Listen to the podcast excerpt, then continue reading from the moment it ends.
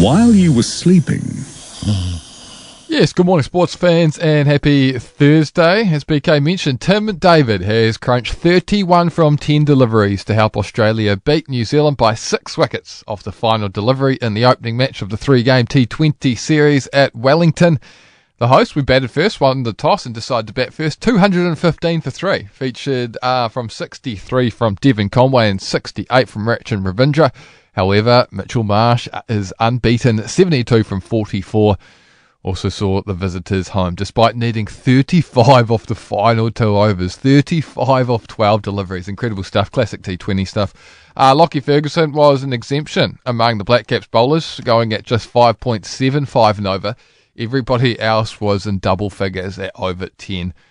The NRL's financial position has improved. The Aussie Rugby League Commission has reported an operating surplus of $62 million, with net assets totalling $275 million. Revenue increased by $114 million to a record $743 million, up 18% on 2022. Bet Rugby Australia had wished they had that sort of money. And soccer football, Bayern Munich will part ways with Thomas Tuchel at the end of the European football season. His tenure has lasted just 11 months. Tuchel's future has been questioned after 3 straight defeats for their 11-time reigning Bundesliga champions. Bayern's last season without a title was way back in 2011-2012. They trailed Bayern Leverkusen by 8 points domestically. They were ousted in the German knockout cup competition by a third-division side and have overcome a deficit against Lazio to stay alive in the Champions League round of 16. And an 8-year-old has become the youngest player to defeat a grandmaster in classical chess.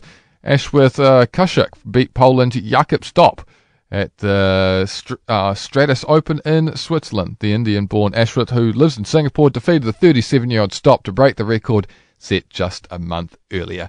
One of the scariest things you can hear as a parent is quiet. But if you do get a little quiet time, have a listen to The Parenting Hangover. It's not scary at all. If I bump into a couple and they have a boy and they have a girl, and I'm like, oh, boy-girl snip, you've got a boy, you've got a girl, get the snip, you're done. You get to figure out what it's like raising a girl, you get to figure out what it's like raising a boy, save yourself a ton of stress and money, you've got your perfect little family. The Parenting Hangover with Clinton Jordan. New episodes every Thursday on iHeartRadio or wherever you get your podcasts.